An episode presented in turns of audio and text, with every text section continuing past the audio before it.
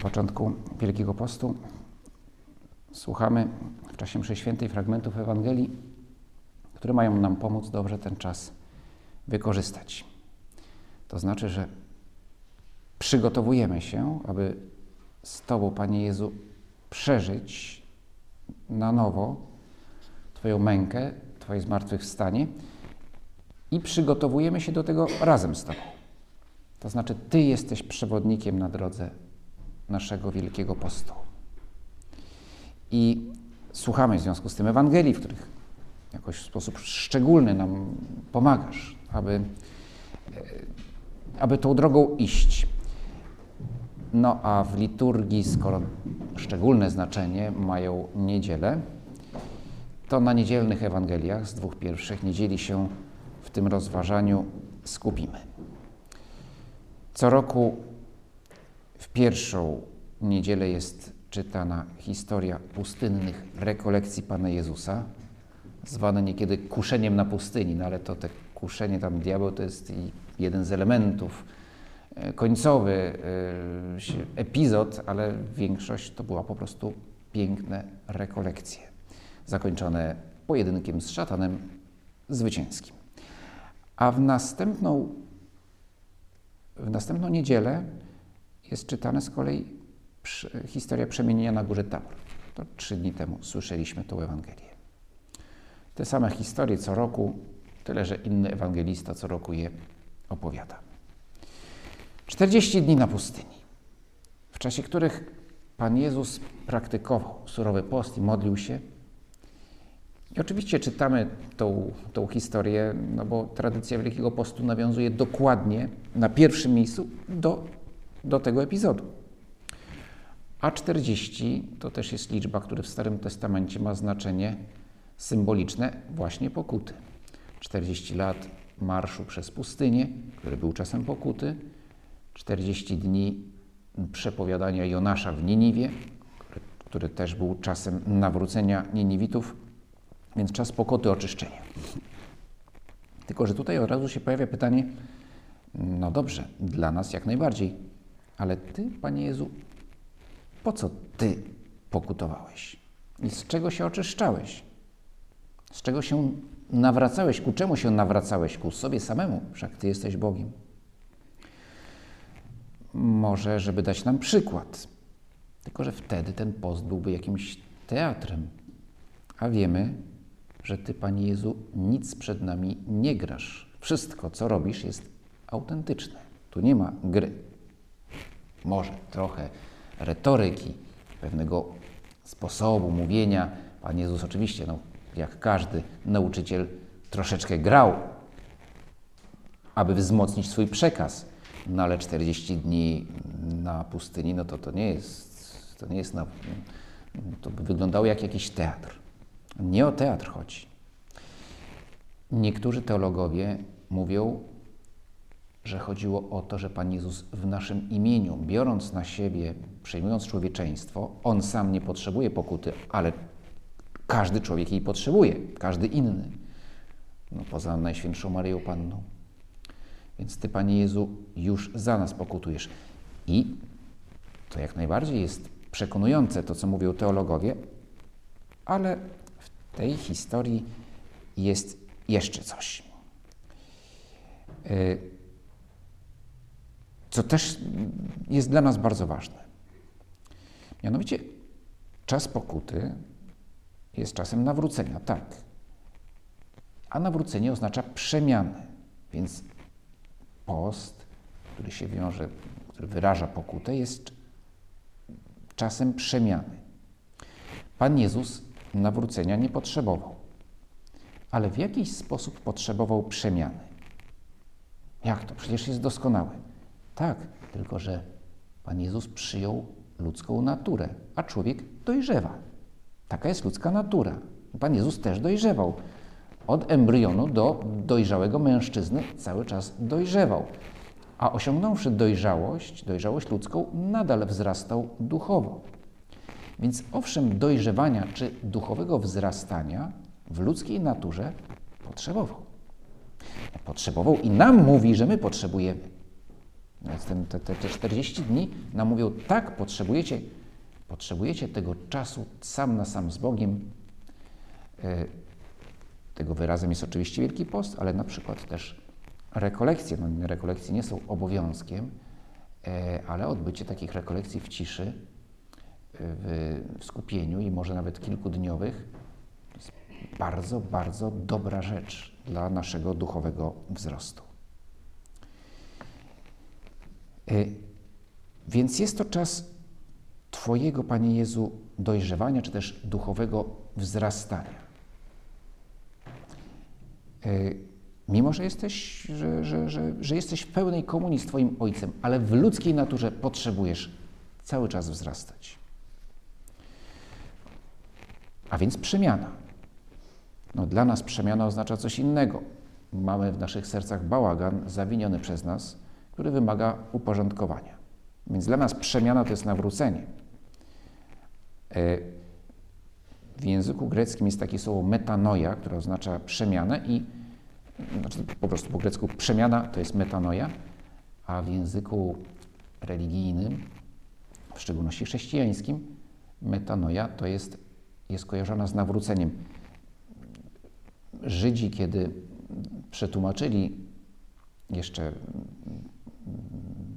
to był chyba III wiek przed naszą erą, przetłumaczyli Pismo Święte Starego Testamentu z hebrajskiego na grecki, to właśnie to hebrajskie słowa, które oznacza pocieszać się, odczuwać żal i skruchę, trapić się, wzdychać, pokutować. Ciekawe, że to słowo, które oznacza pocieszać, a zarazem trapić się, wzdychać, pokutować, nie wiem, nachem, tak jest po hebrajsku, no to po grecku to przetłumaczyli na metanoia. Stąd też mamy to słowo i w naszym języku religijnym, które podkreśla przemianę.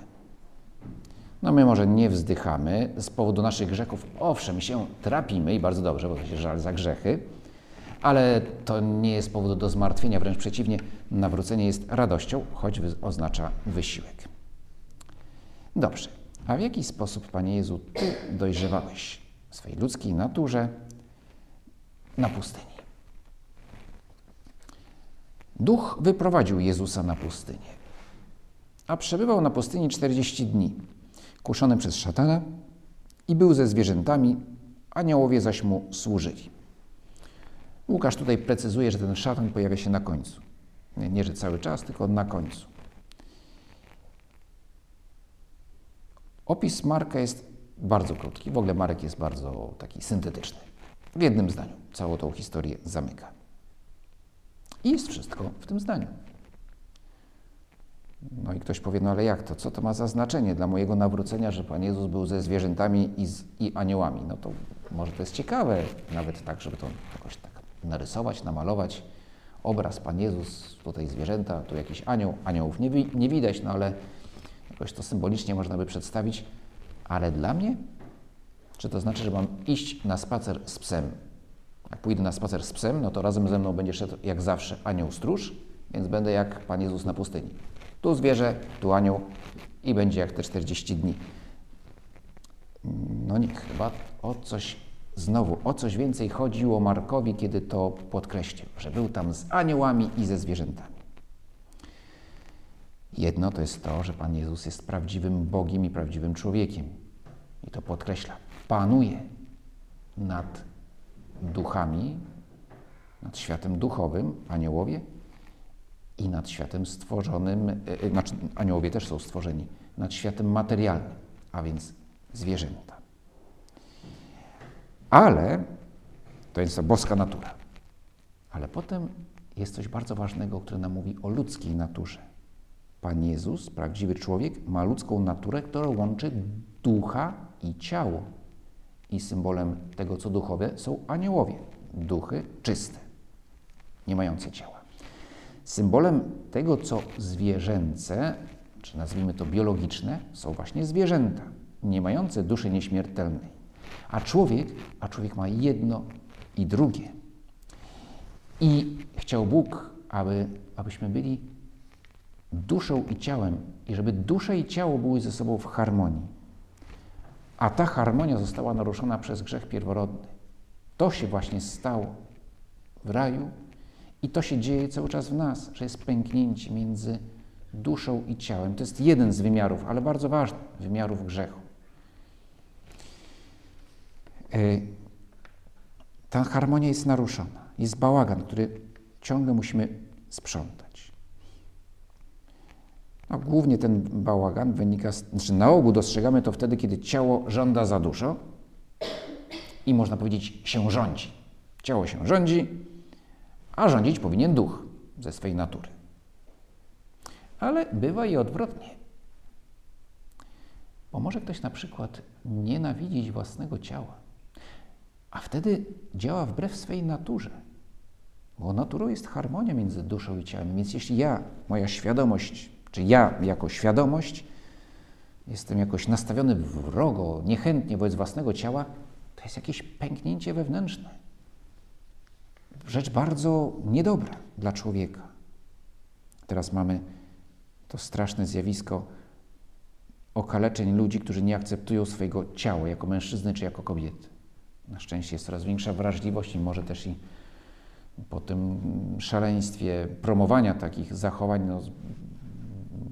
chyba powoli zmierza ku temu, że wreszcie to zacznie być piętnowane, a nawet może w jakiś sposób zwalczane przez państwo, to znaczy promowanie takich sytuacji, kiedy ktoś właśnie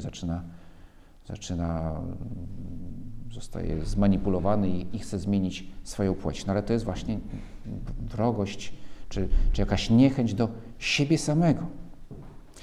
Ale dobrze, to są sytuacje szczególne, natomiast to, co na co dzień i z czym pewnie i każdy z nas musi się zmagać, to jest pokusa traktowania swojego ciała jako zabawki, jako urządzenie, jako mojego urządzenia, które może nawet lubię, ale nic więcej, to jest tylko samochód, do którego wsiadam i tyle. No, jak się zarysuję, to oddam do blacharza, ale że nie traktuję jako części mnie samego.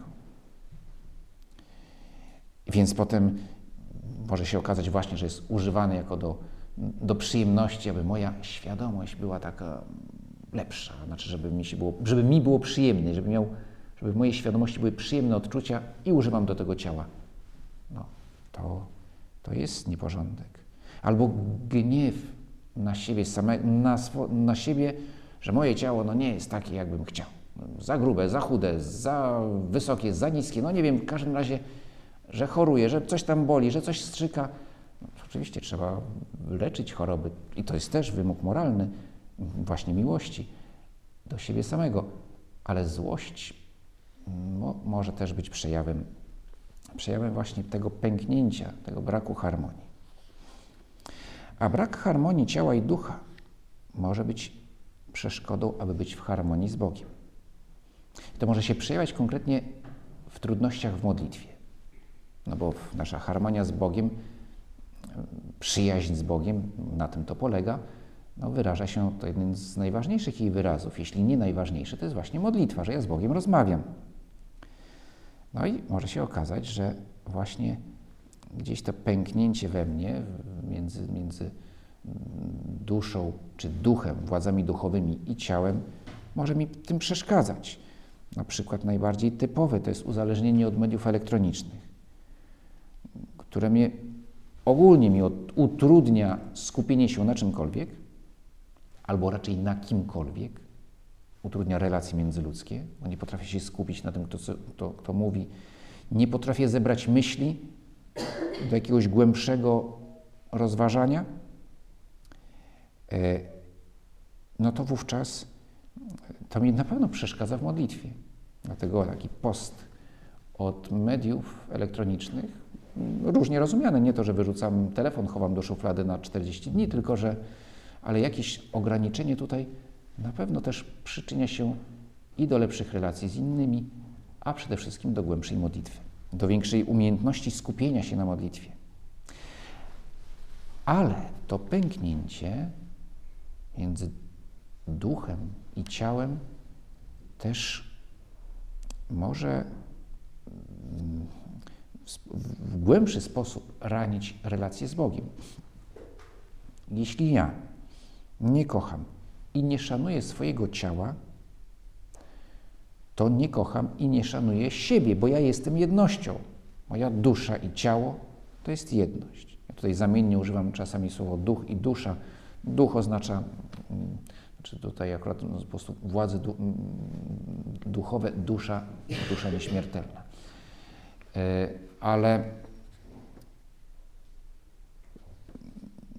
Ale chodzi o to, wracając do głównego wątku, no jeśli nie kocham siebie, to jak mogę kochać tego, który mi dał moje ciało i duszę i wszystko, który mnie stworzył?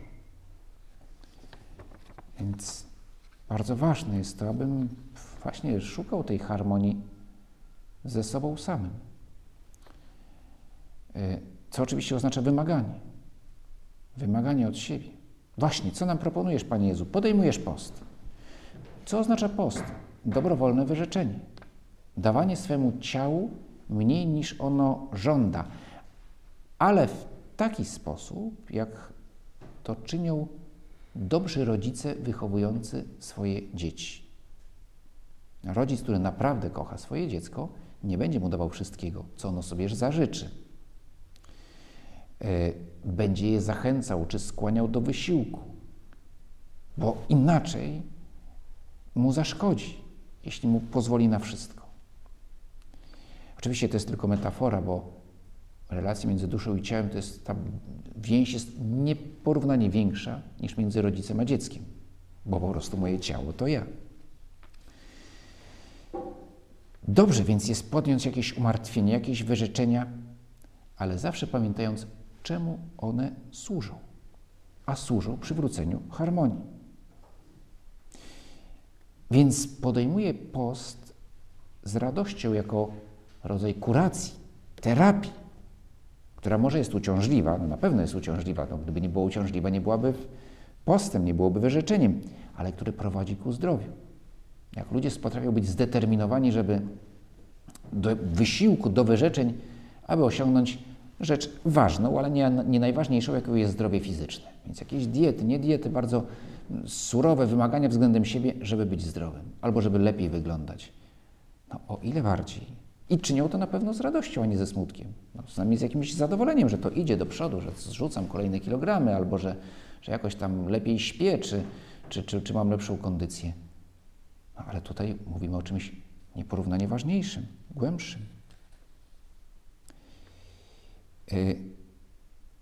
Dobrze więc jest, jeśli nasze umartwienia odpowiadają moim wadom. To znaczy leczą, są nakierowane na leczenie konkretnych wad.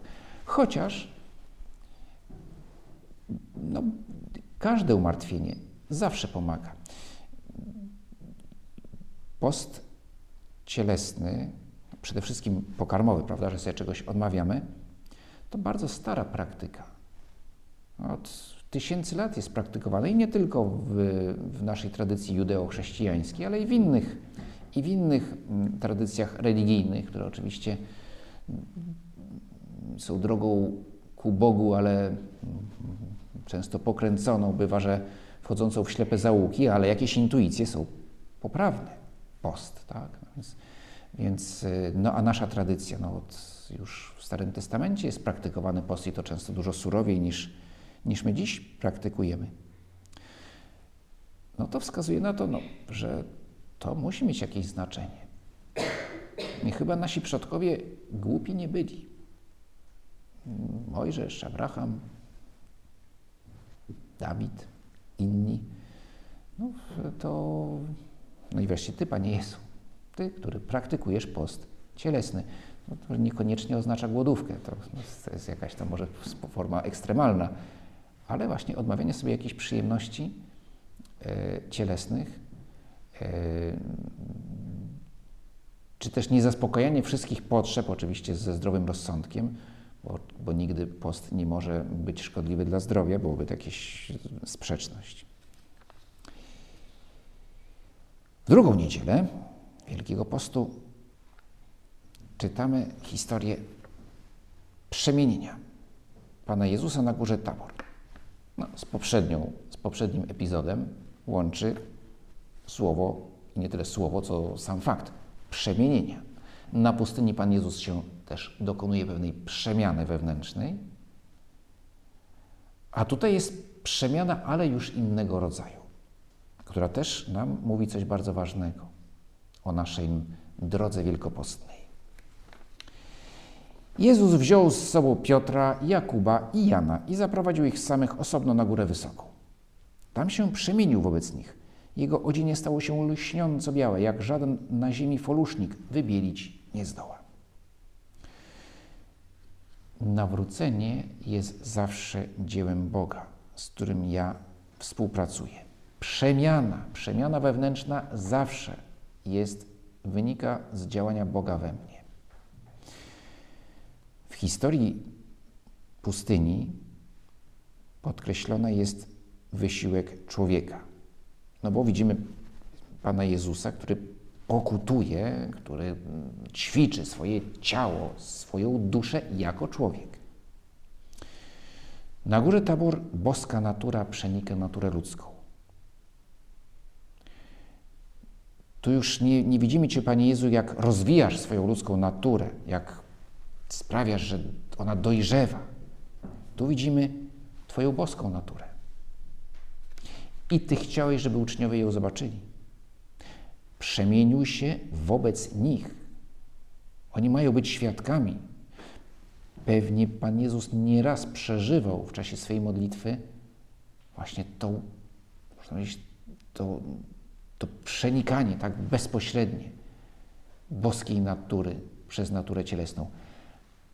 Ale tego inni nie widzieli. Tutaj chcę, aby byli świadkami. Dla nich to robi.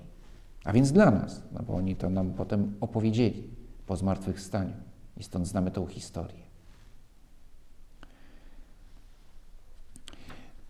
Mówisz im o ich losie. Jaki będzie ich los? Jakie przeznaczenie, jeśli przyjmą Twoją miłość? Twoja chwała, Twoja moc, Twoja boskość ich przeniknie. I mówisz też o naszym losie, jeśli pozwolimy, jeśli przyjmiemy Twoją miłość. I nasze życie, wszystko we mnie ulegnie przemianie. I ostatecznej przemianie ulegnie w niebie albo w niebie oczywiście, kiedy już będziemy z Tobą na wieki złączeni, ale jeśli chodzi o nasze ciała, no to po ciała zmartwychwstaniu. Nasze ciała będziemy na nowo w jedności duszy i ciała przenikniętej na zawsze Bożą chwałą. A póki co tutaj, w tym życiu, też już chcesz nas przenikać. Ty, jak żaden folusznik wybielić nie zdoła. Tylko Ty możesz wybielić moją duszę, a wraz z duszą również moje ciało.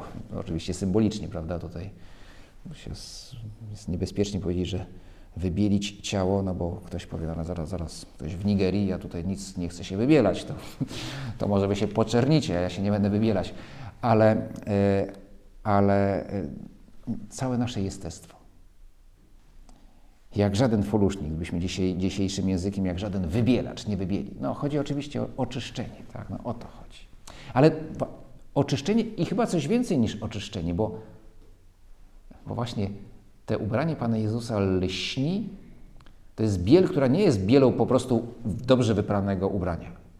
Tam jest coś więcej. Więc to nie jest, że Ty, Panie Jezu, nas tylko oczyszczasz z naszych grzechów. Nie, Ty swoją łaską dajesz nam coś więcej, dajesz nam swoje życie, Twoje boskie życie. I to jest Twoje działanie. Ale tutaj z kolei tak jest podkreślone, że nasze oczyszczenie, nasze uświęcenie jest inicjatywą Boga. Bez Niego nic. Ale i my jakiś wkład musimy mieć. Bo w tej historii też jest mowa o wysiłku. O ludzkim wysiłku. Na Górę Tabor trzeba wejść. Wysiłek niewielki w porównaniu z tym, co otrzymali uczniowie. To też nie jest jakaś, to nie jest Monteverest, prawda? Góra Tabor to jest, no, robi wrażenie, bo wyrasta tak z równiny, ale trochę przypomni naszą Górę Ślęży. Jest równina i góra. Więc robi wrażenie, ale to jest parę godzin tak, podejścia. Szymon i Jan i Jakub to byli rybacy, więc dla nich pewnie, choć byli silni, sprawni fizycznie, no ale pewnie nieprzyzwyczajeni do chodzenia po górach, więc się trochę namęczyli. Trochę się namęczyli i może nawet nieraz ocierali pot z czoła i mówili: Panie Jezu, daleko jeszcze?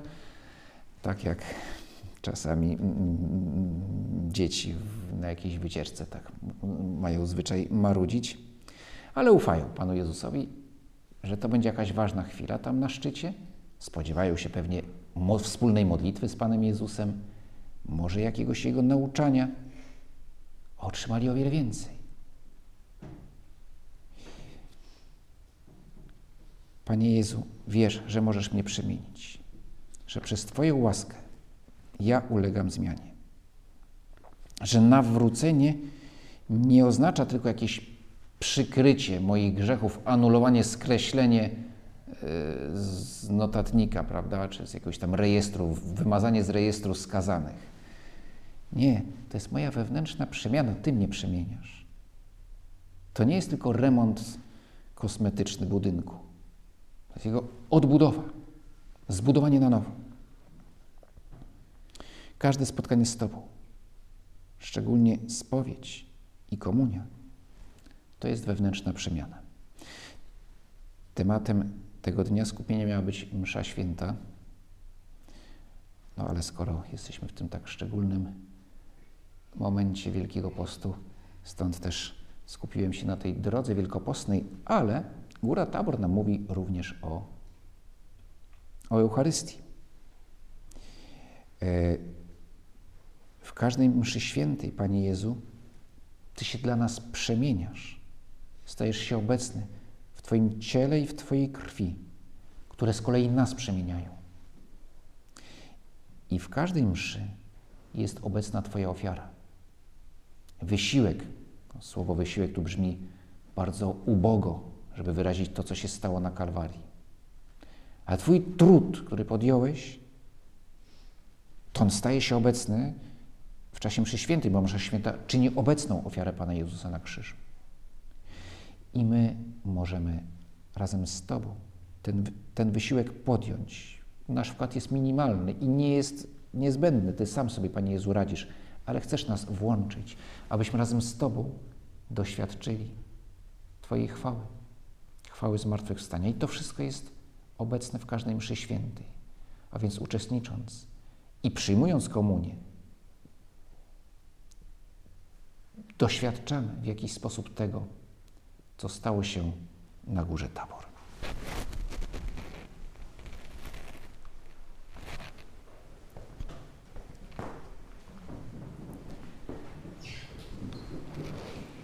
Dzięki Ci składam, Boże mój, za te dobre postanowienia, uczucie i natchnienia, którym mnie darzyłeś podczas tych rozważań.